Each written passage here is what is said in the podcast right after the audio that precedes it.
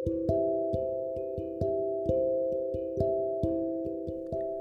Everyone so ये मेरे podcast का पहले एपिसोड है एंड मैंने इसका नाम रखा स्कूल का प्यार, क्योंकि ये स्टोरी ही मेरे स्कूल के प्यार की है। तो ये जो स्टोरी है चार से पाँच साल पहले की है। तो एट दैट टाइम मैंने टेंथ से एलेवेंथ में ट्रांजिशन लिया था एंड मैंने साइंस ली। उस टाइम पे ऐसा था कि मैं बहुत मोटा हुआ करता था। I use to weigh one hundred ten K Gs and I was really under confident person मतलब मेरे को किसी से भी बात करते हुए बहुत हिचक होती थी। मैं किसी को अपने आप को एक्सप्रेस नहीं कर पाता था। मैं बहुत बहुत बहुत ही रिज़र्व पर्सन था। सो so, ऐसा होता है कि ये पहला दिन था मेरा एंड मैं अपने क्लासरूम के अंदर बैठा हुआ था to be sorted into our section तो ऐसा होता है कि स्कूल के अंदर एक नई लड़की आती है एंड उसका नाम आप अंकिता मान लो।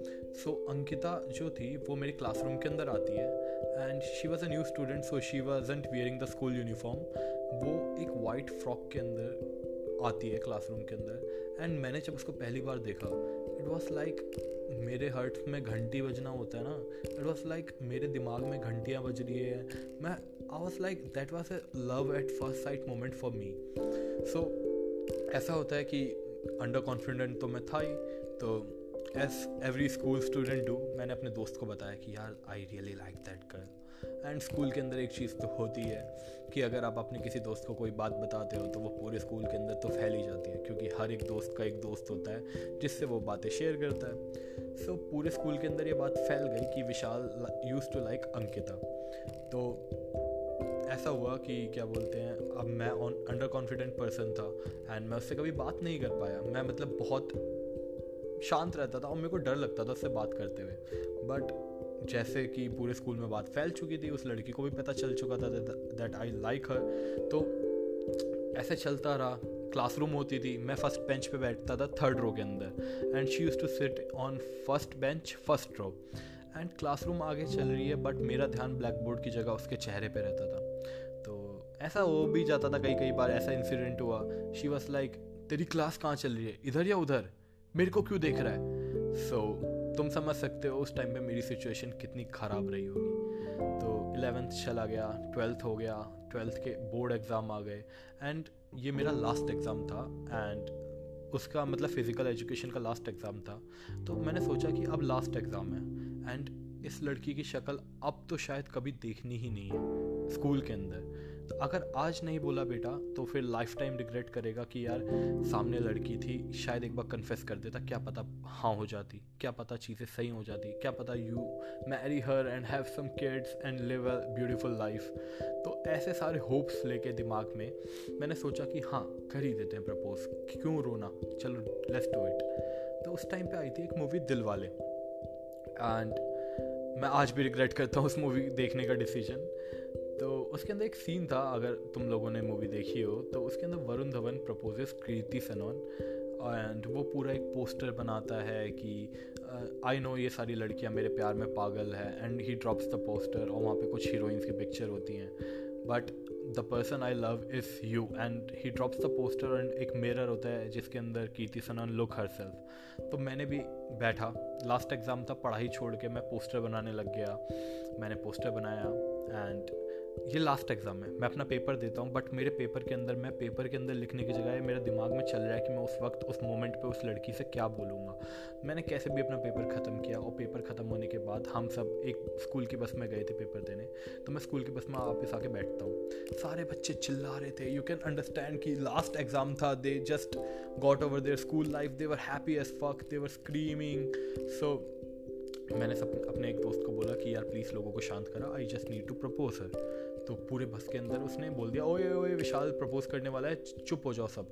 सो so, सब चुप हो गए एंड मैं अपना बैग लेता हूँ उसमें से पोस्टर निकालता हूँ एंड मैं उस लड़की के सामने जाने ही वाला था।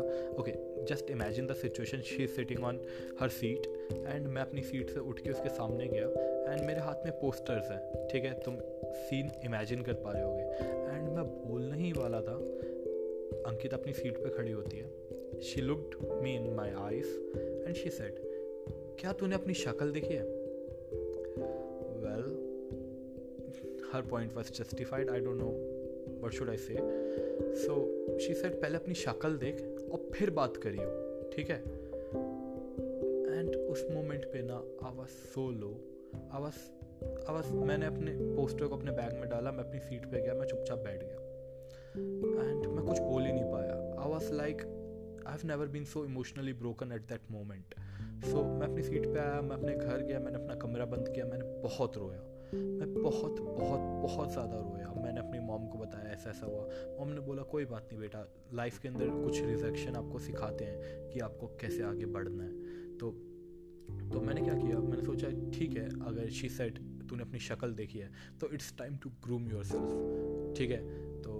मैंने ड्रॉप किया। I started working out I use to workout fucking lot मैं दिन में दो दो, तीन तीन, चार चार घंटे वर्कआउट करता था। सबसे पहले मैंने अपना पास डिलीट करना शुरू किया। मैंने अपना फेसबुक खोला, मैंने अपने सारे सोशल प्रोफाइल्स खोले। I deleted all the pictures of mind मैंने घर से निकलना बंद कर दिया ताकि लोग मेरे को देख ना पाए बिल्कुल भी। एंड वो बहुत वर्कआउट करता था। ऐसा होता है सिक्स मंथ उसके छः महीने बाद I just lot lost a fucking amount of weight मैं मतलब वन हंड्रेड टेन के जी से एटी के जीज पे आ गया था एंड मैं बहुत पतला या फिर काफ़ी ज़्यादा नॉर्मल हो गया था पहले से।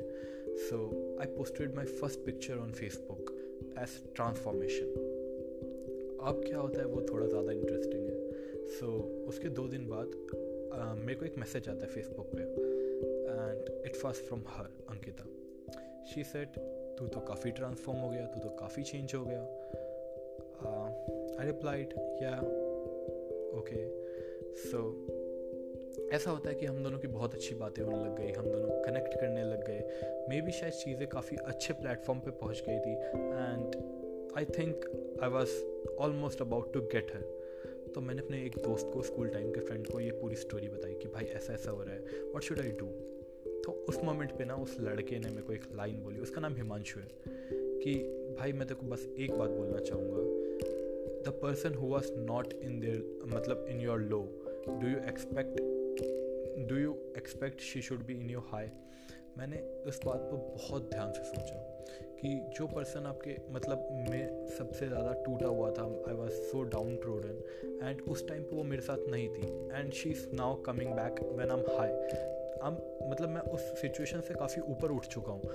तब वो मेरी लाइफ में आई है। कल को क्या होता है ऐसा फिर होता है कि मैं दोबारा चेंज हो जाऊँ या फिर मैं दोबारा मोटा हो जाऊँ।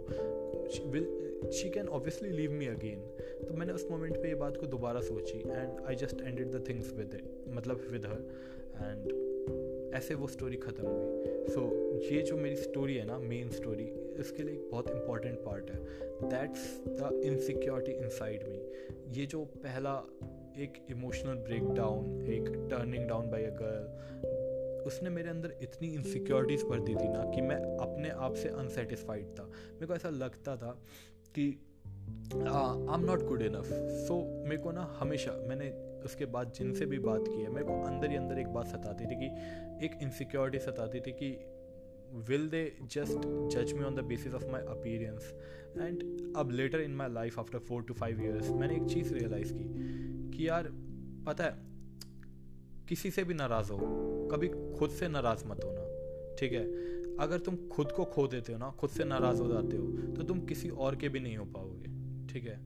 So this was the end of my first story and beginning of the chapter of the story so I am gonna post my second podcast soon I hope you will wait for it bye and take care बाहर मत निकलना. Wear mask and take care of yourself bye